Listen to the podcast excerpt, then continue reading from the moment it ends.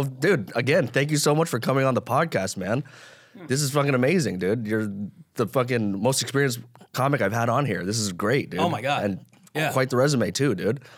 Thank you. I didn't know we were we were going to start recording. I'm over here drinking uh, coffee. Like Do your thing. No, do your Can I thing. put this up- up yeah, here? yeah, of Is that course. cool? Yeah, yeah. I don't wanna Maybe leave it. Starbucks will hit me up sometime. You know yeah, what I mean? sponsorship deal. Yeah, Hell dude. yeah, no, thank you for having me, man. This is uh, I'm I'm excited to do it. Absolutely, dude. So uh, we were just talking about before we started recording about how intimidating it is sometimes to go up to the store, especially for newer comics and stuff Yeah. like that. And you were the same way too, where when when you started. Oh yeah, Yeah. yeah.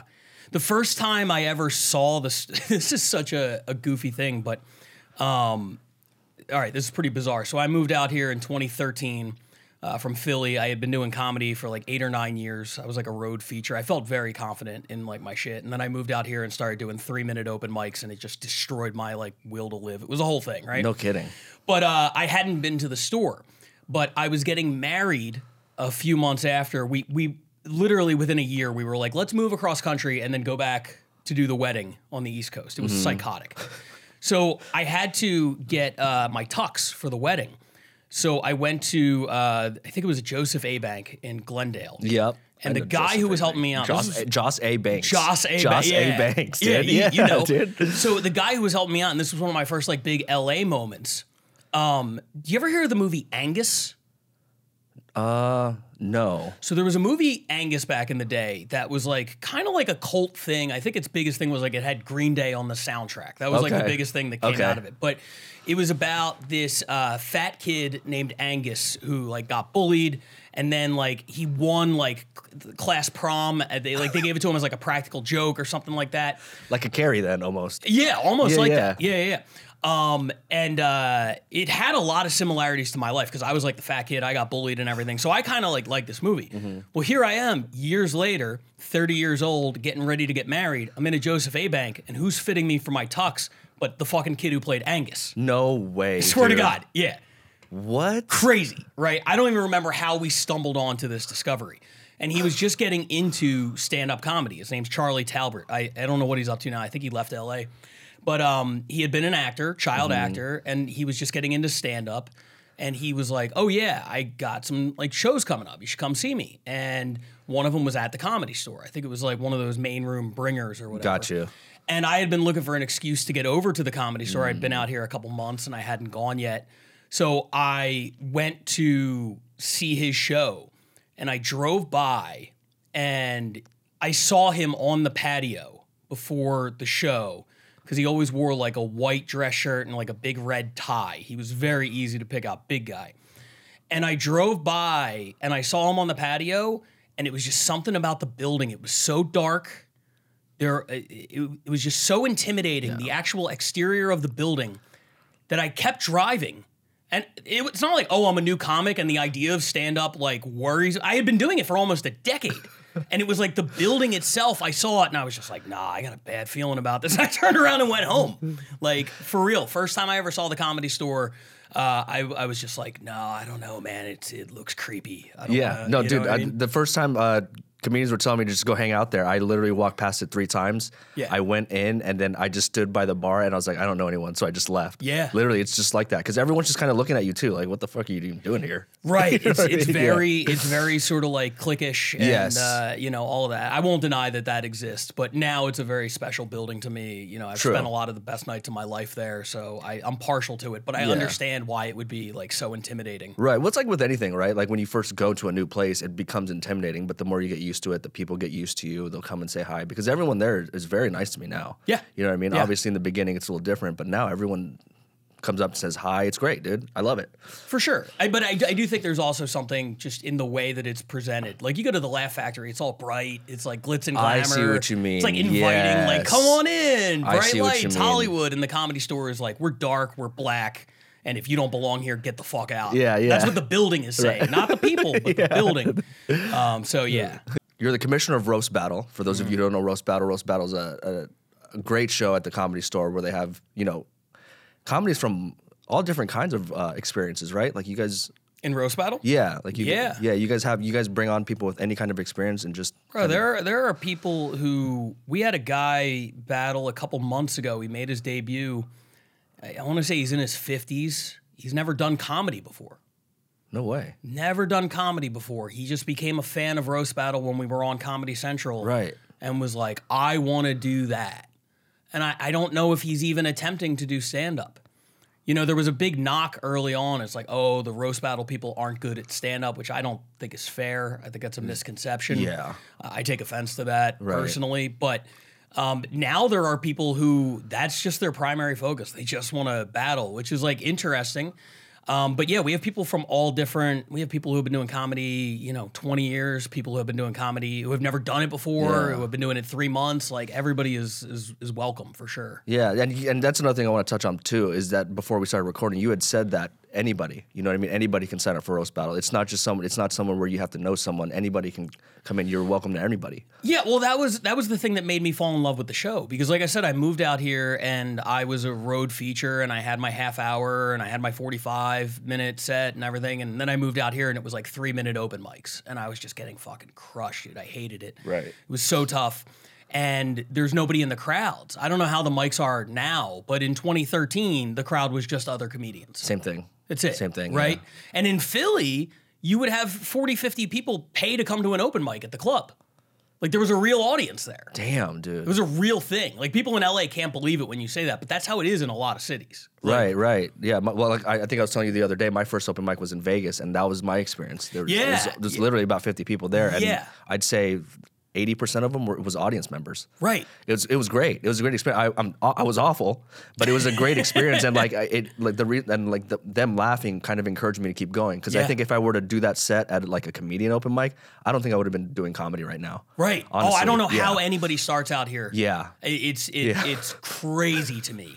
Because the thing that keeps you going with comedy, because we all we all objectively can look back at look at this thing and be like, what a terrible decision we're making to pursue this. It's a, it's objectively a really poor decision. All of us are too smart to be doing this. We should Mm-hmm. be doing other things, right? we should be coming up with a path that will lead because for 99% of people, this is gonna lead in terms of money and success to nothing Right. And yet we keep doing it. It's because the rush of those laughs and everything. Oh my gosh, dude. But yeah, if you come up in LA doing it in front of nobody, it's like, what's keeping you going? You just have mental problems. I would assume. I don't know why else you would continue to do it when there's nobody. It's kind of like people who have like a Twitter account with like six followers and, And they just keeps tweeting. They're tweeting every day for a decade. It's like, who are you talking to? You get you, you look insane. Um. Anyway, what were we talking about? Well, well, what was the thing that helped you get over coming to LA? And like, Oh, it was it was roast battle. it was roast battle ah. because I found out about the show and the energy was insane. It's completely sold out every week. Back in 2014, they were on there like the the, the celebrity guest judges that were dropping by every week. It was like Chappelle or Jim Carrey or you know Jon Stewart, just like these way. crazy fucking names. And I went to watch like three or four times, and I was like, man, I I would love to get on this show, but it's got to be impossible. Yeah. Like you gotta you gotta really know somebody or you gotta have an in. And then I found out they were having a hard time booking people because so many people are afraid of roast battle or they don't feel like it's a good investment of their time to be writing jokes that they can't use in their act going forward or whatever which I, I get i don't agree with that but i understand it Right. for one reason or another there wasn't exactly a lot of people lining up to do a sold out completely fire show every week um, and you were able to anybody was able to get on. And the thing that i loved about it is and i love this now as the commissioner who gets to book people not only at the store but at the mothership down in austin Oh, that's and all this bro. kind of stuff. What i love is we are in a city and in an industry where very little of who gets what is based on talent right it's all about yeah. who you know, Looks, it's all about mostly who you know. who you know, looks, all these external factors. And I love being able to book the one thing that is truly a meritocracy. Like it's Mm. literally all about: Are you good at this thing? Are you working hard? I don't care how many followers you have. I don't care who you know. I don't care how many people you can bring to the show. None of that means anything to me. And that's what I loved about the show when I was doing it, and that's what I love now that I'm like helping to book it and and you know being able to give out some like opportunities to people who are like really deserving. Dude, I, I appreciate you so much for saying this and you know coming on because a lot of people like especially the people who listen to this podcast, a lot of open micers, they don't know about this. We're always asking each other, how do we get on there? How do we get on there? Yeah, yeah, yeah. And the fact that now that you're here and saying it, dude, like everyone listening, just hit up Pat, dude. Hit me up, yeah, I- on Instagram at the Pat Barker or at RBL Commish. I run both of those, happy to book people. We are changing the way we book it a little bit now with brand new people. We Mm-hmm. don't want to end up with any more nights where it's like three of the brand new people battles. Got you. Okay, yeah. So we're we're kind of spacing those out. So as we talk now in the middle of January, I'm already booking into May Okay. because I can Okay, only book wow. one a week. So if you're new and you want to do roast battle, you're thinking about it, don't hesitate because if you hit me up today, you're not going to get on until fucking June anyway. so you'll have plenty of time to figure it out. But just yeah, hit me up and um. Yeah, I, I it sucks that you hear like comics be like, oh yeah, everybody's so intimidated by uh, the store Yeah. or roast battle, or even me. I've heard people yeah. be like, That's yeah. wild because you're one of the. No, honestly, you are one of the nicest people I've met, dude. Thank you're you. always saying hi to me, and it's just like it's not like oh hey what's up. It's like what's up Jesse, and I appreciate that kind of stuff. You know, especially someone again who's new. You know, it makes me feel welcome. I try. I I also I understand how for people I don't know, I could give off a vibe of like I don't ever want to give off the vibe like, "Oh, I'm I'm too big for this or that." The hmm. truth is, I'm very bad with names and faces and I'm super self-conscious about it. No, it's, it's the God's honest truth. And if I seem like I'm ignoring you and we met before, it's probably just because I forgot your name and I feel like a dickhead and I don't want to deal with that interaction because of how it makes me feel about myself. That's 100% truth. That's hilarious. and you're just looking at them, trying to think their name, and just giving them a dirty look while you're just going through. Oh the yeah, yeah, yeah. You're you're just like, why oh. is that? Why is that guy staring at me? What, what the hell's his problem? Um, when you started doing roast battles, is that was roasting something you wanted to do when you got into stand up? Yeah, I think so. Um, I always loved the Comedy Central roasts. Yeah. Um, it- you know, we had had a couple in Philly just for like comics who were like leaving. I see. Where it was like, oh, the farewell like roast, like a traditional dais style. I enjoyed writing those jokes. I think Mm-hmm. um, it's a really good challenge as a writer. Right. To um, because if you, if you ever want to be a writer or work in TV, like that's there's a lot of similarities between like a Oh. roast and any other type of TV in that you have a deadline, you have a specific target, you have parameters you have to work within. You know, if your joke's too long, it's not going to work, or this or that. So you have all these things that force you to kind of step outside of your comfort zone. Whereas stand up, you could just you do whatever. There's no real. Pr- you have a light, right? You can only do a certain yeah, amount of true. time. But if That's you have five true. minutes and you want to just ramble for five minutes, you could do it. If you want to tell a story for five minutes, you could do it. If you want to go quick punchline, set up punch, set up punch, you could do it. But with with roasting, it's like here's a very specific thing, and that's what you end up having to do when you work in TV. You have a deadline that, that you know that we're filming tomorrow. By noon, we need 40 jokes about your water bottle, right? That's the kind of shit you have to do. You just replace the person you're roasting with a water bottle or whatever the assignment ends up being.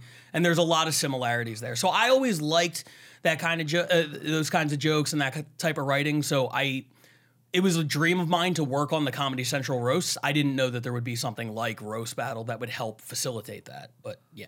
That's awesome, dude. So you you wrote on some of those roast, the Comedy Central roasts, then. I did. I um I first submitted for Bruce Willis. That was the first one. Okay. Which God, I would have loved to have gotten that one. Um, and uh, I submitted a packet. And what they do is when you're kind of on the radar, you get a packet, and they give you three celebrities who will not be at the roast. And you have to write one page of roast jokes about each of the three celebrities. Wow. And I wrote it. I felt good about it. I sent it in. Um, I didn't get the job, but um, a few weeks later, uh, the head writer reached out to me through other channels and basically said, "Hey, I really loved your packet. Would you like to come to the after party and meet me?" He's like, "I have some advice on the packet," and I was like, "What a fucking thoughtful thing to do!" Yeah, dude. Right. So I was so appreciative of that. So I ended up going to the Willis after party um, which was crazy. Um, and I met this guy, and he, he basically pulled me aside and he was like, "Look, it came down. We had one spot left, and it came down to you." And uh, Connor McSpadden, shout out to Connor McSpadden, who's a fucking monster, dude. One Yeah. of the funniest people I've ever met. Okay. Such a good writer. Another like roast battle, just like legend. And um, his shit is so good. And he's like, yeah, it came down to you and Connor, and uh, Connor like edged it out, but you were like next in line. And he was like, the only advice I have is like, and he gave me some advice on how to structure it next time. Put this joke here, put that joke there, you know, whatever. Because I had it laid out like all the jokes tied into one another. You know what I mean? Like the mm-hmm. way you would do a roast set. Right, yeah, Right. right. And he was like, even though it's only three pages, all the people who read it, they don't have time to read three pages. So you might only get five jokes before they move on, and you got twenty on the page. Put your best five I see. first. I see. So I learned that, and that's good advice, just generally speaking, for like packets. If you're submitting jokes, put your best shit up top. So then the next year, he wasn't on uh, for Alec Baldwin. He had moved on. He was doing another job. But I took his advice, and I submitted for Baldwin, and I got it. No kidding, dude. And um, Baldwin. yeah, so I, I was in the room for the Baldwin roast. I still got some jokes on for the Willis roast. That's a lot of like, um, there's a lot of comics or, or celebrities who will go on and do the roast, and then also pay you know comics on the side to kind of like help them out a little bit. Got you. Okay. Okay. So I did a little bit of that for Willis, um, but Baldwin was the one where I was actually like in the room. And now it's looking like that might end up being the last Comedy Central roast. Mm. I don't know. So as somebody who grew up watching them, Mm-hmm. Yeah. like to be able to get in there and do one before they they went under, Mm-hmm. um, it, it feels really cool. You, you don't think they'll ever come back? I don't know. I don't know. I, I don't know what the status of Comedy Central is. Hmm. Um, I'm not sure. It seems like right now it's mostly like South Park and Yeah. Office reruns, and Right. it doesn't seem like they're pumping out a whole bunch of like new True. content. I would love to be wrong about that. Mm-hmm. I would love it if they came roaring back, and I just don't. I don't know. Yeah. I mean, I, lo- I love those roast battles, dude. Or uh, the uh, those roasts on Comedy Oh, yeah. Central. They're great, dude. What, what was the one? What was the one you grew up with? What was your? I the the Roseanne one. I saw the Roseanne Oh, one. yeah. Yeah. So there's Yeah. like older ones. You know what I mean? Um, the Joan Rivers one was hilarious. Joan Rivers was great. That was a good one. And then obviously like kind of newer ones was uh what the Justin Bieber one. Then you had um Bieber was James good. Franco. James Franco. Yeah, yeah. I for me it was like uh it was Pamela Anderson and uh, Oh, Flavor, yeah, yeah. Flavor Flav. Flavor Flav, that's were the right, two. dude. Yeah, that That's I right. was like I watched those a bunch because by that point I was doing stand up and I was like, and you know one of the cool things about doing it in Philly is the ladder is very short, right? You Right. do open mics. There's at the time I came up there was one real club in Philly, Helium, Mm. and so you do open mics. You get to host at Helium and then you get bumped up to feature at Helium, and then that is that's the end of the ladder. Oh wow. It's way different than LA, where Damn, there's like a million places to Yeah, go. Philly dude. is kind of like so. For the few years that I was a host before I got bumped up to feature, I worked with every big name that came through, and like That's amazing. yeah, I, I you know, and like Geraldo was the big one where it's like no way, dude. Oh yeah, I did a week. Uh, I did a week with Geraldo, and the fe- I hosted. The feature was uh, Jesse Joyce, who was Geraldo's writing partner. And we did like six shows, and I just got to pick his brain in the green room about the roasts. The, it's all I wanted to talk about. He Like, was amazing, dude. oh, he was incredible, Great roaster. incredible. Um, yeah, dude, just the fucking best. Dude, it's wild. How did you uh how did you become into the position of becoming the commissioner of roast battle? Um, I just did the show a lot. I started battling in 2014. Um, at the time, we had like a blog um, that we would write like previews and recaps of the battles and everything. And I just I fell in love with the show. I have sort of a like a deeper connection to the show I can get into in a minute if you want. But long story short, I just felt like I wanted to contribute as much as possible. So, you know, I battled a lot. I was consistent. I was good. I started writing things for the blog. I started just kind of helping out in like whatever way I could. Um, and then, you know, kind of leading into the pandemic, um, I didn't know if the show was going to come back because we, I, I felt like we had done three seasons on Comedy Central. We weren't getting picked up for a fourth. Um, it kind of felt like the show had like run its course a little bit. Um, I thought the pandemic might kill it. We came back and we were doing them, but it was like in the main room at 25% capacity when they had the guidelines and everything. And it was like, it was just tough. It was tough. And then, um, you know, Moses and I had talked a lot about there's all these roast battle shows popping up all over the world. Like you, you come across random things where it's like, oh yeah, they're they're doing one in Kazakhstan or whatever, and you're like, what? What? Yeah, like so. You know, Brian, Brian Moses and I were talking, and uh, he was just like, "Yeah, can you create a worldwide league?" And I was like, "Sure. What's my what's my budget?" And Yeah. was like, zero dollars. Like we have no money." And I was like, "All right, let's fuck yeah, let's make it happen." there you go. Um, there you go. Yeah. So uh, he gave me the title of commissioner, and it's still kind of like a it's it's still kind of like a goofy thing where it's Yeah, like I know yeah. people say it with like uh, they mean they mean it respectfully, but anytime somebody's like, "Oh, it's the commissioner," I'm like, I, it sounds like they're being sarcastic. I'm Right, like, "Fuck right. you," you know. um, but yeah, so I, I was in charge of like putting this thing together, and it's just it's just mainly because I I love the show and I've had a lot of like loyalty to it, and I just want to help out wherever I can, and Right. you know, within reason, of course. yeah, of course. Yeah, of course. What? What? You, you said yeah. You, before you went on, you said you had like there's a deeper meaning to roast battle for you. I'd love for you to go into that. Yeah, I mean, in short, and this is to sound insane, but I'll back up and explain it. Like, I wouldn't have like my son without roast battle, which I know sounds nuts. But Not like the br- I mean the the brief version of the story. So I move out here in 2013. I'm struggling for the first year. I'm trying to figure it out. I told you my wife and I had to go back. We were getting married in 2014. Um, about six weeks before the wedding, uh, or maybe a couple of months or whatever, uh, my wife had a miscarriage. Oh, I'm sorry. To hear that. Um, thank you. And uh, you know, it was it was tough, but um, you know, it was uh it was ultimately like we didn't know she was pregnant. Like it was a whole it, it could have been a lot worse, is what I'm saying. Because people hear that and they're like, and you know, they're like, oh my God, that's terrible. And it is, but it could have been worse, right? So we get married and everything, and you know, uh, then we start to um, you know, we're trying to have kids. We're trying to get pregnant, and it's just not it's not working. So she has to go in get some tests done, and it turns out that the miscarriage damaged some tubes. I'm not a doctor. I don't want to Yeah. misrepresent, uh, you know, Yeah, my yeah. my expertise here. But she had tube damage, so it was basically like everything's good, sperm and the egg and all that, but like it can't get to where it needs to get to. So they were like, yeah, you could still have kids. It's probably going to be really tough to do it naturally. You're probably going to have to do IVF, where they take the sperm and the egg and they Mm-hmm. put them together, and then they take a turkey baster and shoot it up there. Again, vitro, right? not a That's in doctor. vitro. Uh, yeah, in Yeah, in vitro. vitro, yeah. yeah, yeah. And in vitro at the time was like, and I'm sure it's more now, but it was like 25 grand. yeah, it's very expensive. Yeah. So now we're in 2015.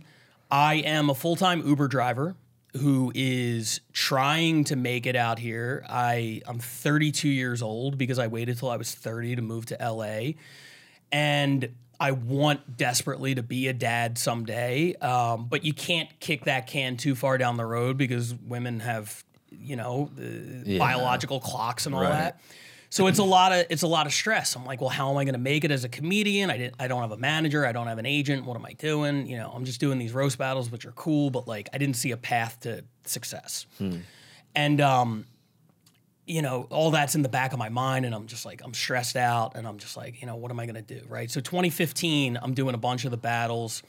I go from being like the brand new guy to like all of a sudden I'm I'm on this big win streak. I'm sort of beating everybody. They have a big tournament towards the end of the year. I end up making the finals of the tournament and like losing. And I had a really good record. I was like 10 and 2 or something like that. And um, then there was a uh, a comic who uh, had been a correspondent on the Daily Show back in the day.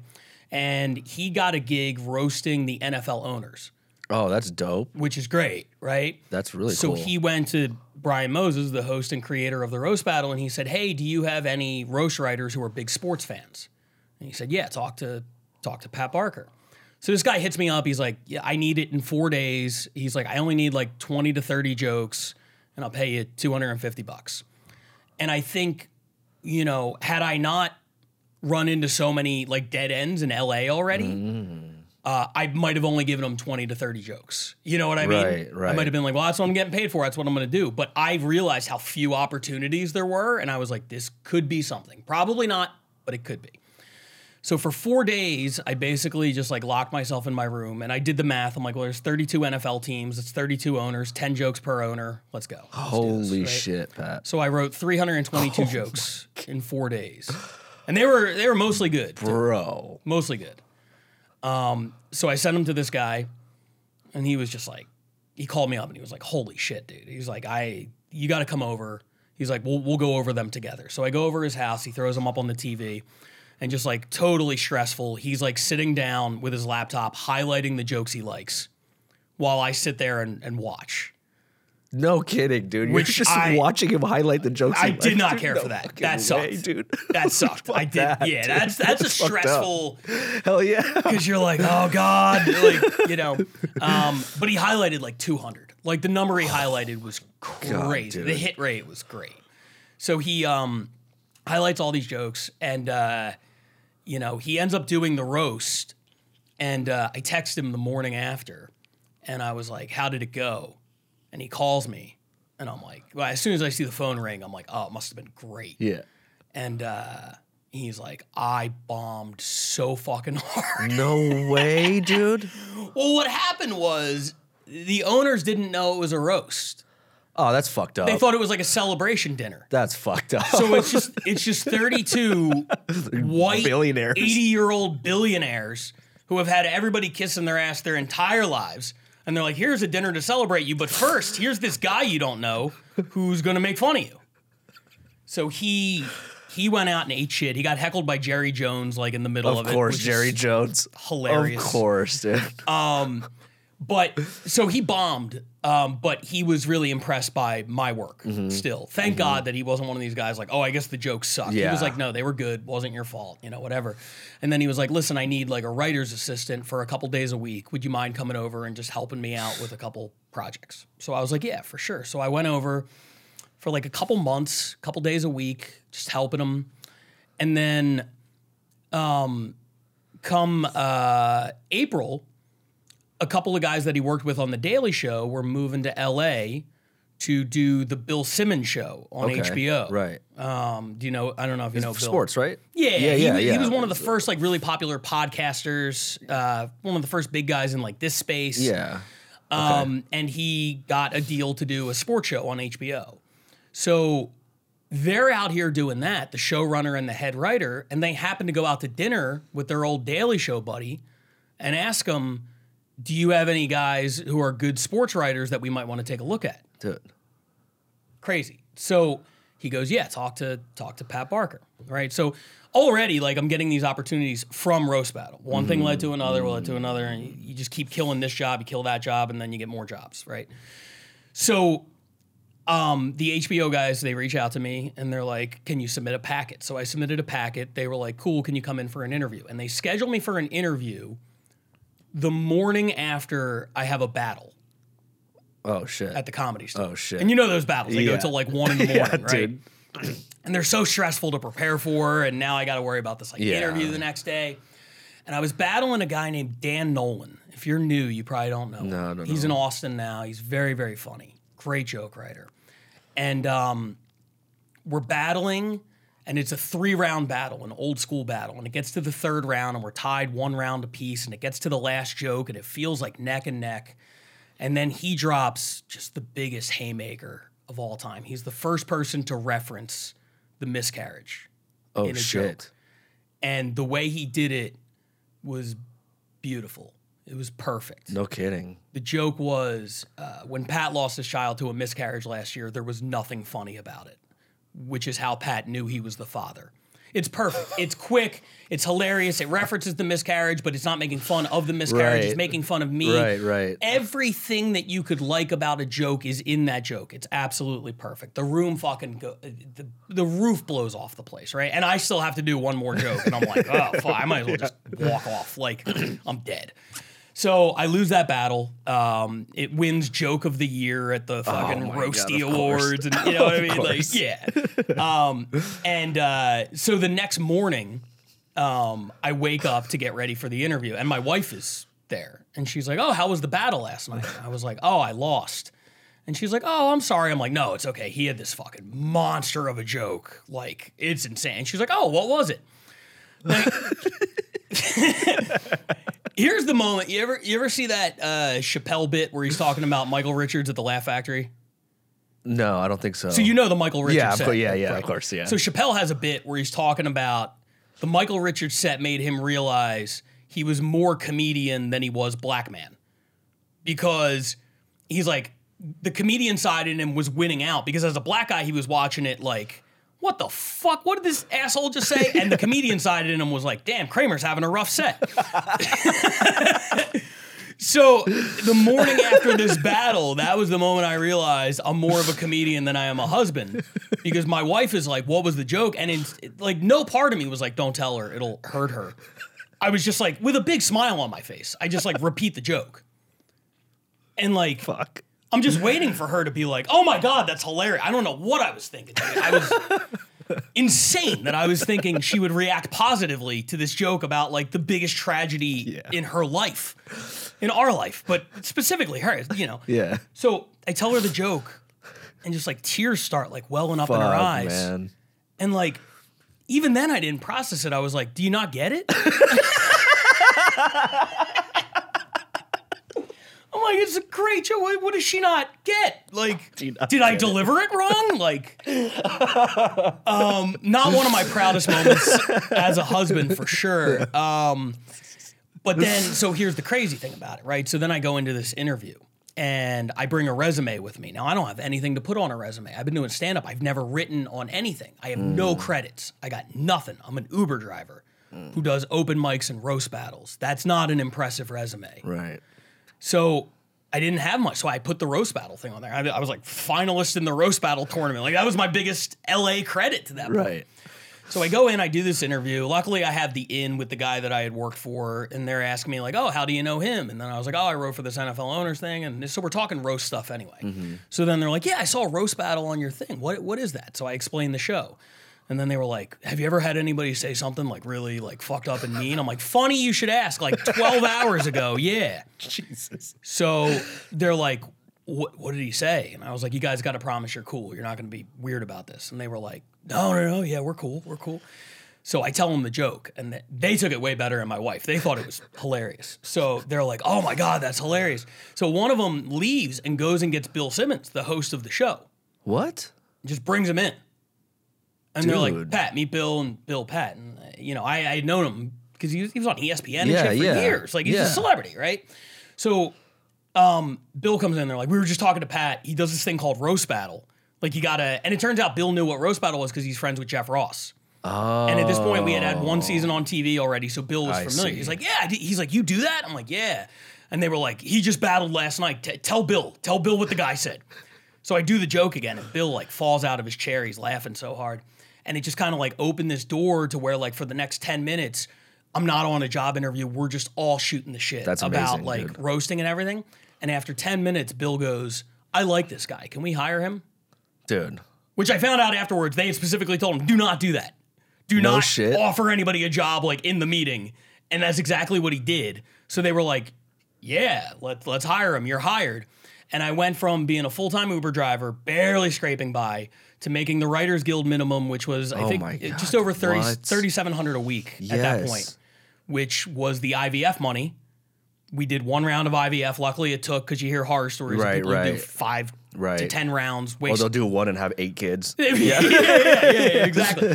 Um, so we did one round. It took. We had my son. The show got canceled after one season. Uh, it was enough money to have my son and uh, not, you know, be able to feed him when he got here and, uh, you know, clothe him and all that kind of stuff. And uh, yeah, so it, the, the show for me is like really special because I'm like, not only did the roast battle lead to the opportunities to get in that room, but then literally like the biggest hit in my interview was the joke about the miscarriage, which was the reason I needed the job to get the IVF in the first place. So it all kind of came Wow, full circle. dude. Yeah, it's wild. That's crazy. Yeah, yeah. That's wild, dude. Just like nothing by accident, dude. It just it, it seems like those that was just the domino effects. Like the domino started with you being that Uber driver, and and it was just like, all right, you're good, Yeah. and I you mean, just let him fall. Yeah, definitely. So um, when people ask, they're like, "Oh, you're still doing that roast battle thing?" It's like, yeah, I'll do it. I'll do it forever, um, as long as it's around. Just because, like, you know, I feel like I owe, I owe it something. Yeah, no, no I'm not a big like the universe guy, but in that case, the universe. d- yeah, know? no, definitely, because I'm a huge universe guy. That's that's all me, dude. Okay. Yeah, yeah. All right. All right. so you agree that's a universe thing? Oh yeah, hundred percent, dude. Yeah, nothing happens for everything happens for a reason. Nothing is coincidence. I don't feel like everything always happens for a reason. Mm. Okay. Yeah. Um, so speaking of which, dude, you came out of retirement apparently last night doing roast battle, bro. I feel like I was overblown. People acted like I was, you know, uh, holed up in a bunker somewhere for years. And like Michael they- Jordan coming out, yeah, coming back. yeah, wearing wearing 45. yeah, yeah. No, I had done I did 3 battles last year. Oh, what the hell? But it was um that was my first battle in the belly room.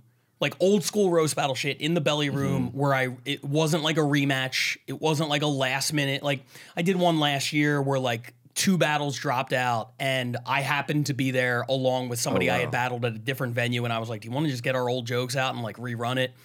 I battled in Tokyo last year for the That's league. dope. I battled uh, at Jam in the Van, which is down in Culver City. Not as Right. impressive as Tokyo, but still kind of cool. Um, but that was my first like fresh belly room battle in like four years. But I wasn't totally retired. I feel like Because dude, you got to be clear. That you came out with a flurry, bro. Just those Oh, thanks, man. ju- that first round, and you kept going. I was like, holy shit, bro! I'm never doing this. this is crazy, dude. Because that's you just straight flurry, bro. Like Mike Tyson just coming out in the first round, just swinging, dude. I was like, and, and then Nate tried to get a joke in, and you just kept going. I was like, holy shit, bro. Oh yeah, yeah, yeah. Because I well, I I had a feeling like it's so funny. You like prepare for these things and like you uh, it's like there's strategy involved. Right? Yeah. It's like game planning in a sport. Yeah. And I used the word sommelier in my first joke. yeah, yeah, that's right. And I was like, I'll bet, I'll bet, because he tries to be like endearing to the crowd. He tries to do that dumb hillbilly shit.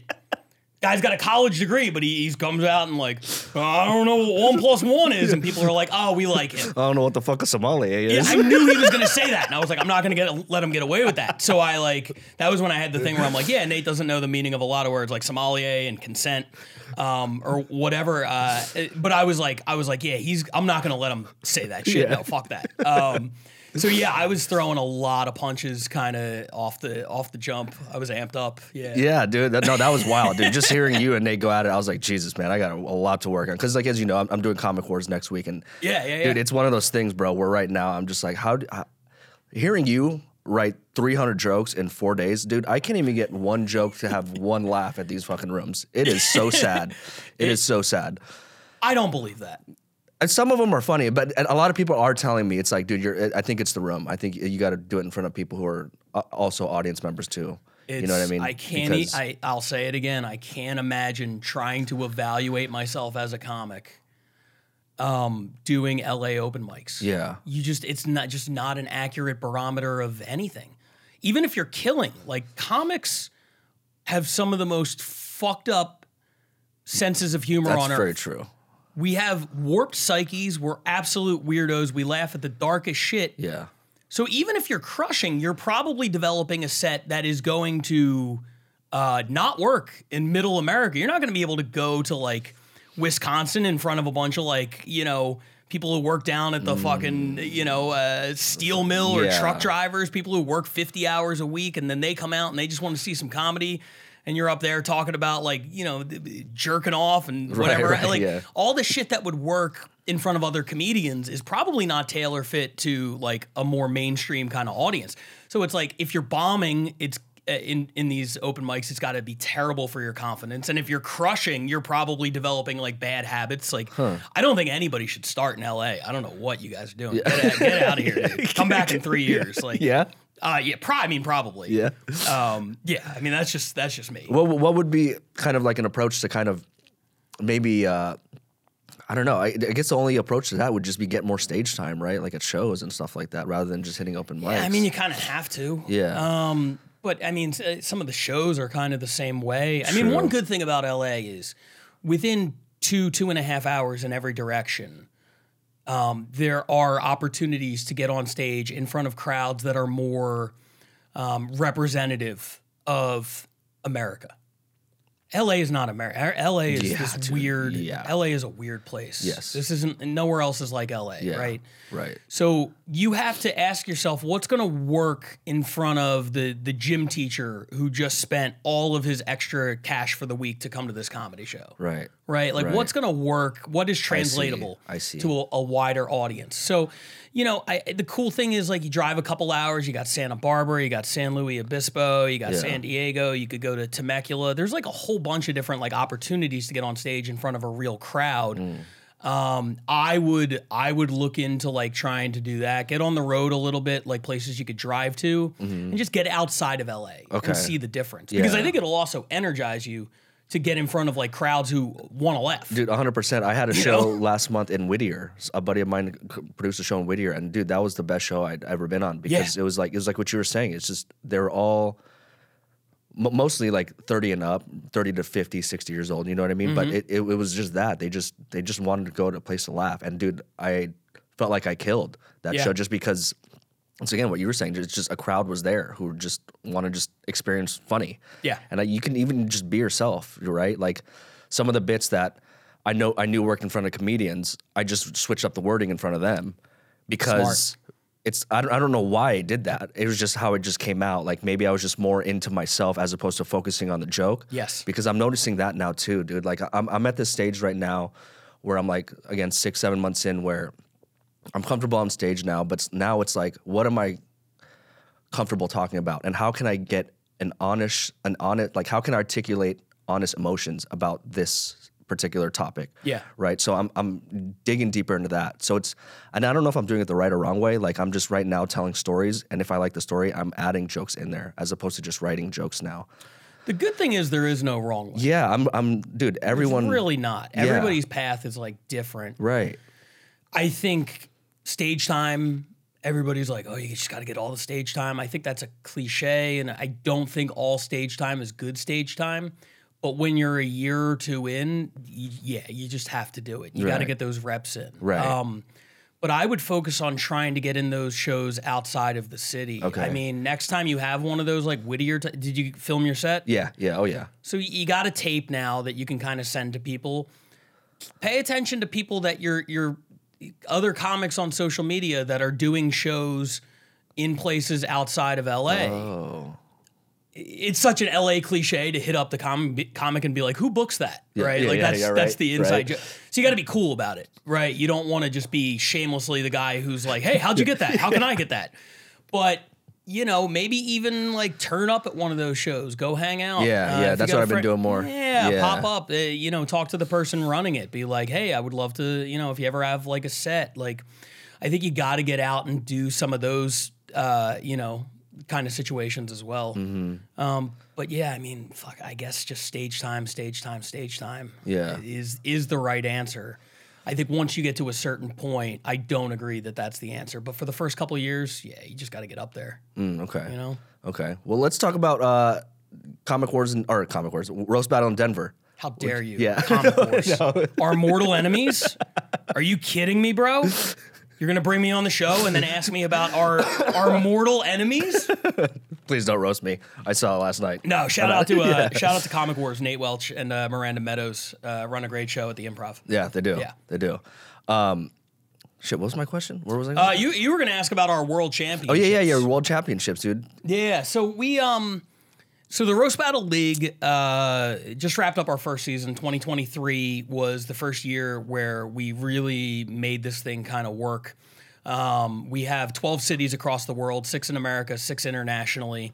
Uh, we're going to be expanding in February to 16, adding two more in the states, two more internationally. It's um Damn, pretty massive undertaking. That dude, is- that's amazing. Yeah, and you're and you're running all of them. yeah. Jeez. I mean, it, no, no, no. I shouldn't. I shouldn't say that. So basically, what what happens is, um, you know, I'm in charge of the league, but I encourage everybody who's running their shows run them exactly how you would normally run them. What I need from the other cities is send me your best battle of the week because that's how we come up with the standings. We do a podcast called RBL Weekly. Uh, it comes out on YouTube every Tuesday where we review the top five battles from around the world. And if your city had the number one battle, you get five points. Number two, you get four, so forth and so on. Okay. And that's how, because that was the toughest part about coming up with the league concept. Like, how do you do the NBA if you can't afford to fly the Lakers to Utah to play against the Jazz? I see.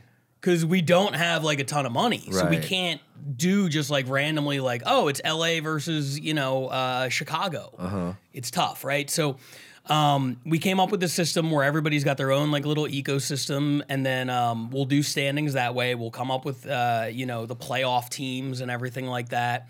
Um, so no, I don't micromanage too much. I book LA. I oversee the league. Gotcha. I watch the battles every week along with a few other people to determine the top five. Um, I, I'm constantly watching battles. The expansion process, I had 30 different cities that wanted to be part of the league. I watched battles from everywhere from Boise, Idaho to Istanbul, like Shit. all Istanbul? over the world. They have roast battles everywhere, dude. It's crazy. Damn. Um, so people were sending me battles to watch, and like I was hopping on Zoom calls with like people everywhere.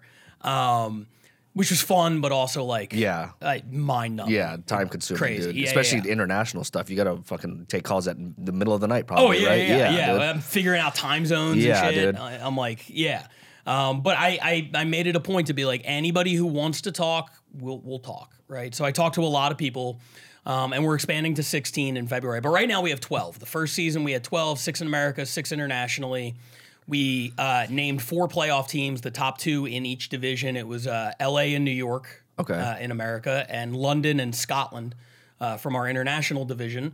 And we were able to pull aside enough money to uh, put together the championship. So it's going to be January 31st at the Denver Improv. We're flying these people out from all over the world. It's a one night mini tournament LA versus New York, London versus Scotland. Then later in the show, the two winners face off to crown the first ever RBL world champion. Holy crap! So all th- those roasters have to make basically roast jokes for three different people. They have to write three Holy completely separate battles dude, ag- no against way. against three of the best battlers on Earth. Yeah, That's wild, yeah. dude. It's insane. I'm I'm I would not want to be in their shoes. No. I'm not envious of any of them. No, not at all, dude. That's Yeah. crazy. Yeah. Holy shit. I know, you know, because I'll be out there judging, and when I'm judging, I don't like to generally see people's jokes ahead of time. Mm. But like I know Ryan Nesson is just constant. He's the re- LA representative. Yeah, yeah. He won the MVP in LA this season. Um, he went eight and zero during the season. Like had Damn. an insane year. Won the LA championship. Like he's the guy. Uh-huh. Um, and I know he is just writing every day for all three battles at the exact Yeah. same time. He's Yeah, writing dude, for that's all of them. insane. Psychotic. Um, yeah, so I, I I can't even imagine having to like prep that Uh, because even when when the tournament was on Comedy Central, it was like there was at least a day between the things. So you could do a battle and then oh I got to come back tomorrow and battle somebody else, but you still had you know six hours in the morning to Right. you know. Here it's just like you gotta you gotta write everything. And then if you win your battle, you got to go backstage in about 45 minutes and memorize like an entirely new battle, which is very stressful. Bro, that's I mean, stressful, but it's got to be somewhat fun though. You know what I mean? Like it Maybe. I, doesn't sound fun to me. It sounds awful. I like the process of writing the jokes. I do not like the process of memorizing. That's the worst part to me. So Yeah. to have to do that is just uh, is crazy. But that's why they're four of the best, man. right, right. And then uh so what is this thing that you guys got going on tomorrow? This is the like the the Yeah, tournament. so that's the California Cup. So we're Okay. trying we're just trying to do as much cool shit as possible. So Jam in the Van has kind of become like our home away from home outside of the comedy store. Okay. Um, it's a venue down in Culver City that is uh, is is really cool. It's kind of like an independent space where they do uh, comedy and music and stuff like that. And we started doing once a month at Jam in the Van, and now we have upped our standards in the belly room. We have like a five camera crew in there. All of the the belly room shows look great. They drop on our YouTube every Thursday. We have a new one coming out. Um, but at first, we didn't have those kinds of resources. And Jam in the Van has like a five Yeah. camera setup. It's Yeah, really dude, nice. it's wild. Right. So we would start doing a once a month special event there, and like especially on Instagram, the collabs that we did with them were going crazy. We have some videos over like four, five, six million views. Yeah, they got great production over there. Oh yeah, Yeah. insane, and and like the the possibility of going viral. So Right. Um, so we started doing that, and frankly, as the booker, it becomes more and more difficult to book everything and balance because we also don't want people going up every week because they're going to get Right, burnt out. right. You're trying to balance everything. So I was like, how can we do something that's cool for the community and everybody will enjoy and also makes my life easier? That was kind of the impetus for the California Cup. So we took eight of our uh, best guys from last year in LA. We took four from Roast Battle Bay Area, which is one of our official cities. Okay. And we took four from down in San Diego, which has kind of become our home away from home. Like we, uh, I, I know I just used that phrase twice. I, I'm so embarrassed. That I did. As a writer, I'm disgusted that I used that. God damn it! All right. They can't both be the home away from home, Pat. You fucking moron. No. Um. So San Diego at the La Jolla Comedy Store, we run once a month. They're not officially part of the league, but uh, I head down there once a month and judge, and um, it's a good place to scout talent. Right, And right. um, dude, they go when I'm judging. Like if there's a good battle, I'm you know after I finish judging, I'm like, by the way, we'd love to have you guys come up and battle in LA. People act like I gave away like a Wonka golden ticket. they go fucking insane. They're like, oh my god, they're gonna get to battle in LA. It's like, yeah, it's it's a hundred miles from here. It's not like you know what I mean. It's not that big of a deal. Like we literally said at the beginning of the podcast, I'll book anybody. But I go down to San Diego and I'm like, you specifically, I'm gonna make you a star, kid, and everybody goes crazy. But we took four of the best battlers from San Diego that we've seen and uh, put them together, and we're doing this California Cup thing. So the first uh, prelim. Uh, or the first like uh, round of uh, the first four battles in the round of 16 will take place uh, this Thursday, tomorrow, um, and then every month we will continue the tournament, which should wrap in May. Oh, that's cool. Yeah. Actually, that's really cool. I see how you did that then. It gives yeah. them, it gives everybody a little bit more time. Yeah, absolutely. kinda- Because yeah. again, just doing the comic wars, it, it is very stressful, bro. Jesus, dude. Yeah. I can only imagine what it's like for roast battle because you're going up against fucking top notch people, man. Have Like, you? All right, wild. so you're you're doing your first one. Yeah. coming up. Where are you at with the process right now? uh, in terms, what do you mean? Like, So how many jokes do you have to do? I, I, so I've been getting anywhere from about 12 to about 16. 12 to 16, which is crazy because if you start at roast battle, you need three, Exactly. Yeah. right? yeah. Exactly. Comic yeah. Wars 12 to 16 is insane. Yeah. In a way, I feel like that's easier because when we came up at roast battle back in the day, we would do three round battles, so it was like nine. Mm. Um, and I, I thought that was easier from an editing process because when you only do three, you might have like eight jokes that you really end up liking, and then you're like, how do I cut? They're all my babies. How do I get rid of one? Right. You know. But um, so you're doing 12 to 16 jokes. How Mm. many are you gonna write? Dude, I have like fucking 50 Yeah. right now, dude. Yeah. And, and it's all like, I mean, of course I structure like n- now I'm at the point where I'm like, okay, this is going to be maybe the first round. This is going to be second round. This is going to be the, you know, most intense shit of the night. But it's like, I'm reading it out. I'm like, oh my, and, and the crazy thing is the more I read it, the more I fucking hate them. Oh yeah, that oh will my gosh, 100% happen. By the day of the battle, you'll be convinced that none of it is good. Yeah, dude. you'll be convinced that none Yeah, of it is good. bro. You just have to keep telling yourself like there's a reason you thought this was funny Right. a week ago. Right. You got to trust yourself that it's still funny. Okay. The day of or the day before, yeah, bro, you will hate Yeah, everything that, that you wrote. 100% of the time, Like- it happens to everybody. Because you, obviously go to mics and run run those jokes. I you know what I mean? that. Bro, uh, no, you didn't. Not bro. I. I yesterday I was going crazy. I was just like, let me go to a mic and just be a comedian for once, as Yeah, opposed yeah, to this yeah. roast battle person. Yeah. Because I just need to feel like a comedian again, as opposed to just roasting this one person and all my jokes about this one person. I never did the mic thing because I was too sensitive. I told you how the mics like destroyed my Mm, right. my confidence when I moved out here. I know that if I had run them at open mics and they had not done well, which there's a good possibility just given the structure of the mic, like Uh-huh. I would have like I would have gotten rid of them. So you, didn't do any open mics out here then, or you, you Oh, did? I did. I did. you I did Uh-huh. open mics when I first moved out here doing like stand up, but I never ran roast jokes at open I mics. see. I see. I know a lot of people do. I just Yeah. I couldn't. My my self confidence. Bro, yesterday not high enough I, I was at handle a, it. I was at Badger and Jam and JP was there, John Luna was there. They're all running their jokes, and it's crazy Oh, because really? yeah, it's, Nice. it's for for the tournament California tomorrow. Yeah, yeah, yeah, yeah. and it's crazy because it's like obviously being so new, I had to make sure. The way my mindset is, I, I got to make sure everything comes out perfect. Like I got to make sure the cadence is right, the punches are there. You know what I mean? Like like I'm actually performing there. Yes. And dude, John Luna and JP were just running through shit. I'm like, what the fuck? And they're just reading them like off yeah. the phone. And then they're just waiting for something, and they're like, okay, I'll, well, I guess we'll just work on that one. So it's just crazy to see like people like those two who are great fucking writers, Yeah, bro, killers. and, ro- and roasters too. Yeah. But it's like, it's crazy how their process is, and it's just like, okay, just another day. I just gotta run through these things, and okay, everyone like, you guys like this, you guys like this, whatever. Oh, you guys like that? Okay, whatever. I'll circle that, and it's just like, holy crap. I mean, you were you refine the process for sure. Like I remember the days when I would write fifty jokes for uh, a five joke battle. Right. Like for Nate, I wrote seven. what? Yeah, And you performed all seven of them. pretty much. Well, I I kind of fucked myself if we're being honest because. Um, I had like my overtime joke, and for some reason, I decided to use half of it in my intro for when they're like, "Why do you want to battle Oh, Nate?" And then I'm like, "Why did I do that?" And then the judges at the end were kind of like, "It looked like it might be overtime," and I'm like, "No, just vote for Nate. I don't have anything else." Like, um, no, I, I it- yeah, it was a it was a weird two weeks preparing. I, I took the battle because I'm like, I have nothing else going on. This will be a good thing. And then the second you accept it, the universe is just like, here's a whole bunch of other shit, good and bad. Yeah. Just like, um, so I was like a little bit underprepared. But even if I was preparing normally, I probably would have only written like ten. After a while, you Jeez, dude. learn what works and what doesn't, True. and you learn to stop wasting time. I wasted so Oh. much time writing a bunch of jokes that I knew would never work.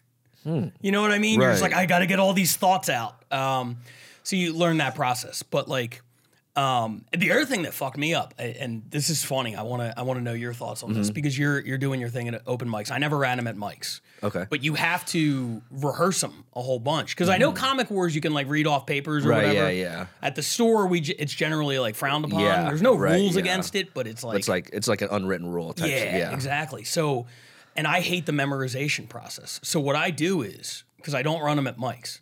The morning of the battle, I wake up, I pick my set list, and then what I do is The Morning. the, the morning, yeah, the morning, the morning, morning? of, yeah, yeah, I write up until like the morning of, and then I pick my I pick my set list, and then I, I take my TV remote like it's a microphone. Mm. This is psychotic, right?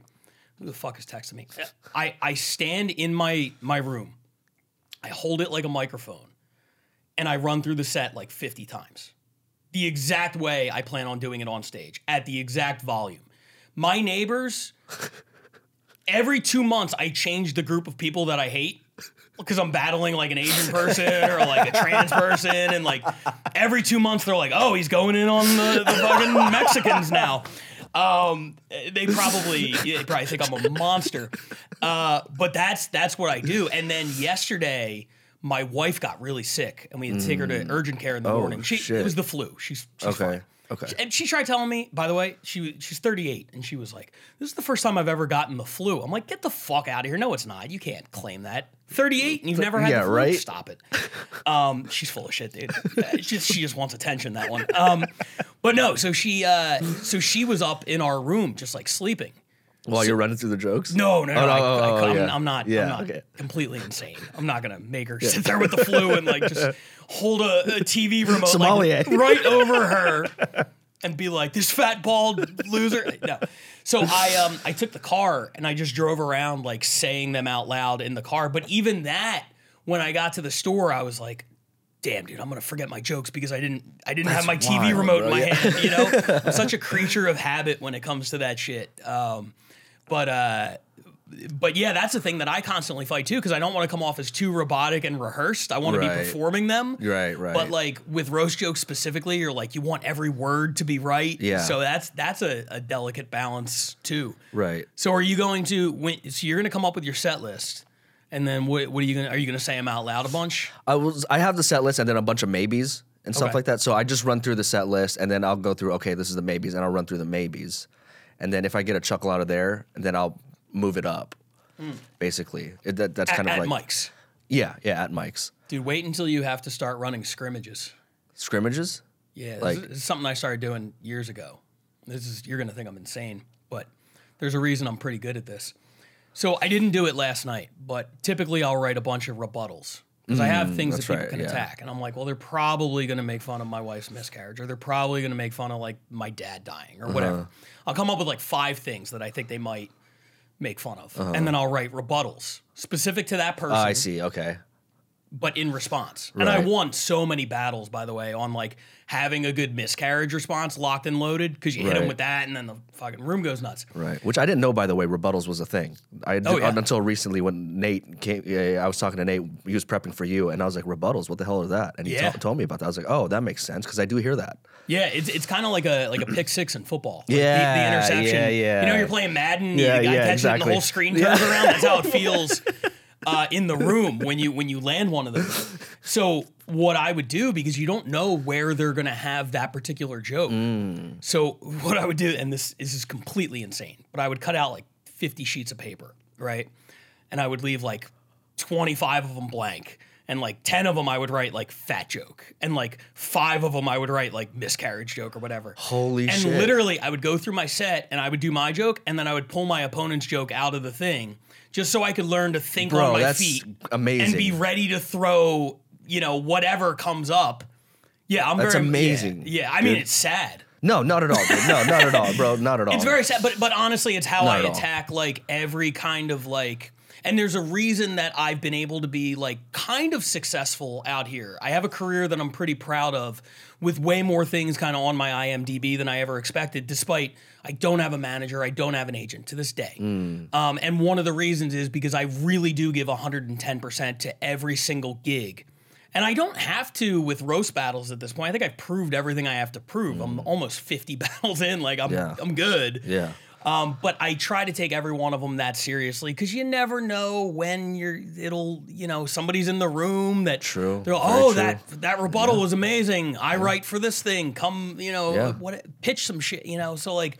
I always try to treat every one of them like it's my first, and just kind of like be as prepared as as possible. Yeah. You know, Do you feel like your writing has gotten better because of these roast battles? Oh, yeah. Yeah. yeah. Because that's what everyone tells me. Everyone who's come on the podcast and who's done like a comic wars or a roast battle, they say that the reason why they do it is because they want to get their writing better. Yeah. People like JP, uh, Nate, you know what I mean? All these, uh, Dejan, Asfaha. he was there. yeah, yeah. That's yeah. a- battle last night. He's hilarious. bro, funny, great Yeah. writer, great writer. But it's uh, that that's the reason why I want to do more of these, even though they're stressful and even though it's like, oh, I just want to be a, to do stand up. Yeah. But it's like I am so focused on the writing because it's like.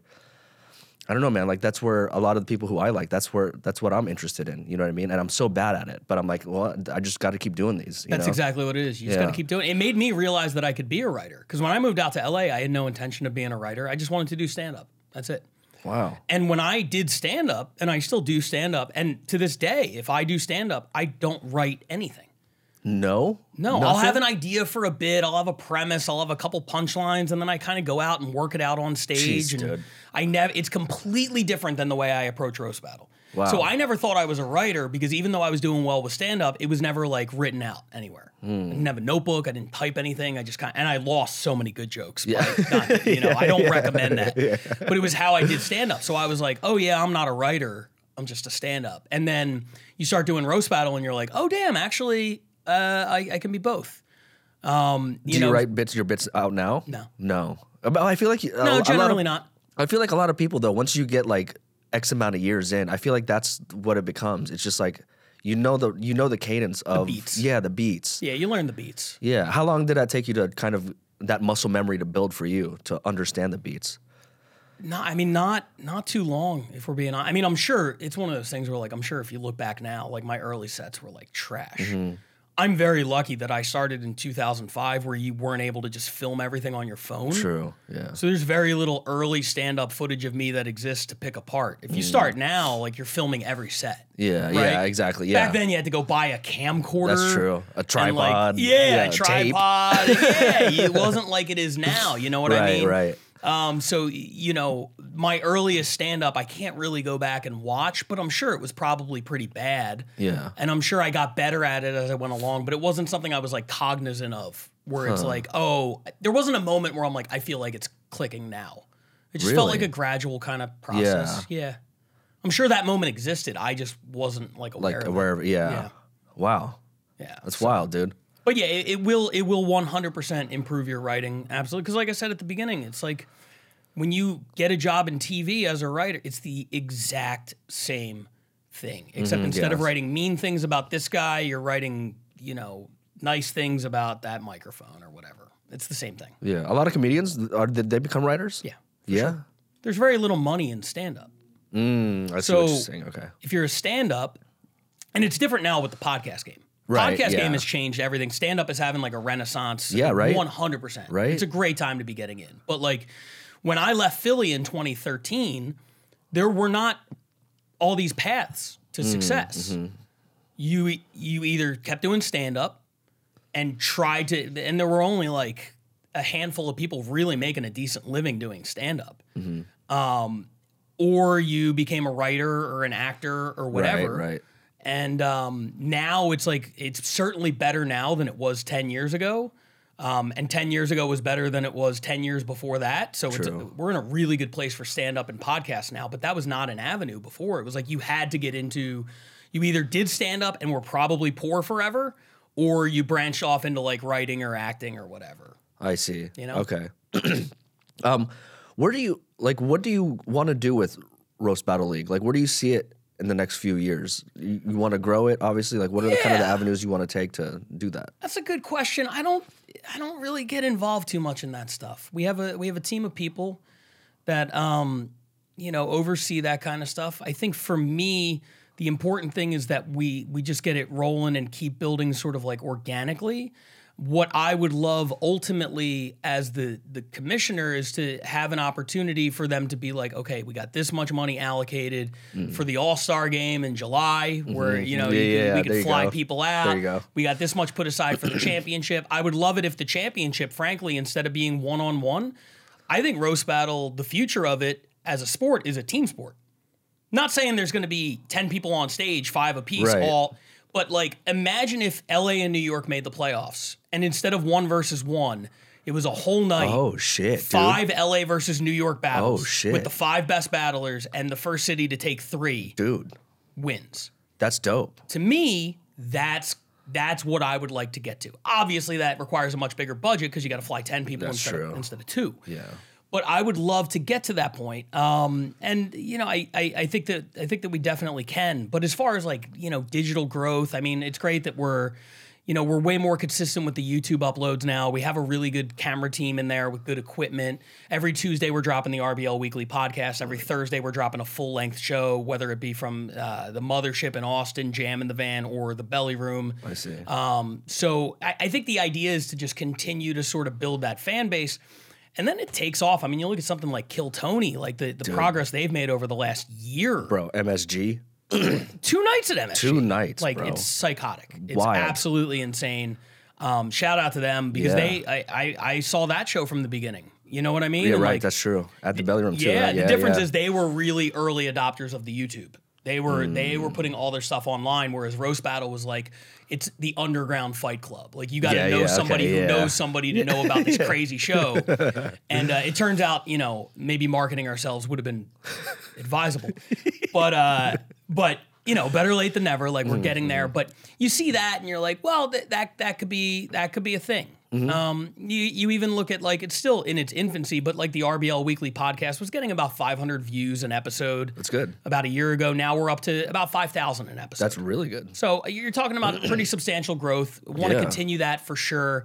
I don't want to get too caught up in the business end of it because, frankly, it, it bores me. I have my degree in business management, and I'm just like, I don't want anything to do with this. do it. So I, I, I chip in where I can, but I'm more interested in like the commissioner thing. Uh, you know, building up the scene, building up the community. I'm a big community guy.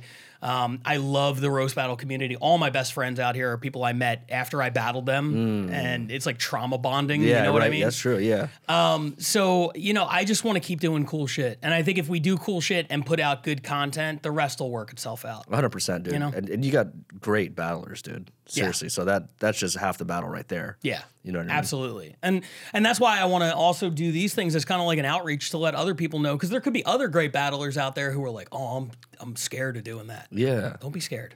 Well, I would, dude. Come- I'll, I'll come be honest it. with you. I was scared to have you even on my podcast. Fucking Why? Luke Luke Walls. Why? Uh, That's fucking crazy. like two months ago when he was in town. He was like, "You should have Pat Barker." I was like, "You think he'd do it?" And he's like, "Yeah." I was like, "All right, I'll ask him." And I never did because it's just one of those things where I'm just like, I don't know. And not only that, dude, I'm so fucking new at this. I, I feel like everyone Yeah. looks at me like I'm a jackass. I'm a fucking comedian slash podcaster. You know, one of those guys who just Yeah. got in. But I don't know.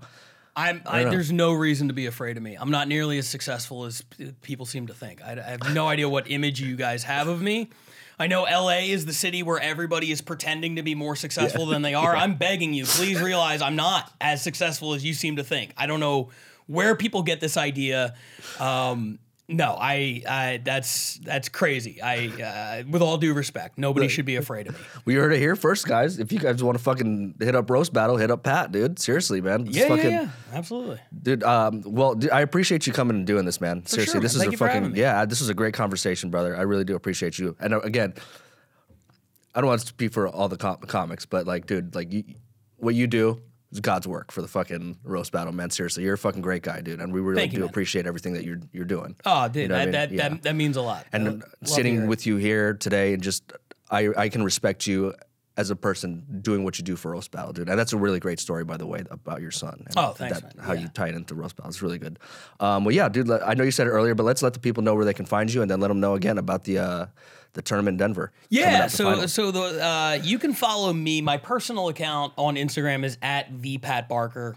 Um, that's where you'll see uh, a lot of pictures of my son and just kind of like my everyday life. Um, I love being a dad, so like that's a big part of it. Uh, sorry to anyone who's like, oh, no, I don't want to see a fucking kid. I get it. Um, if you're just interested in the roast battle stuff, um, at RBL Commish.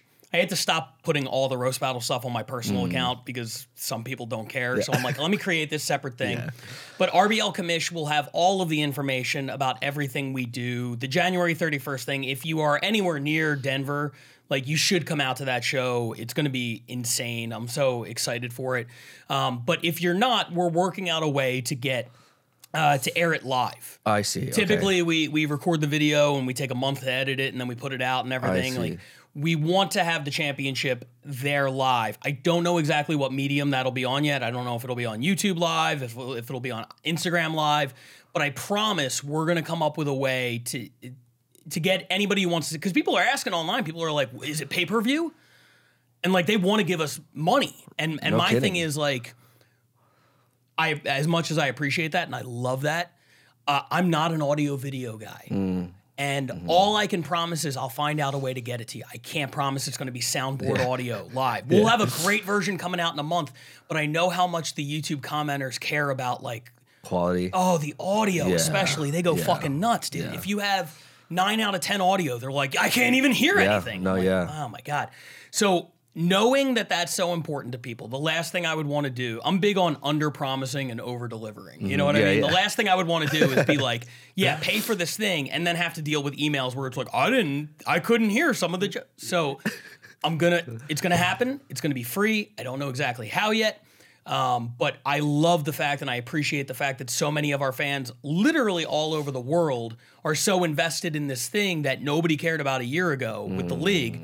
And they're like, I want to see this thing live. I'm going to make sure that people have an opportunity to. so go. follow me at RBL Commish.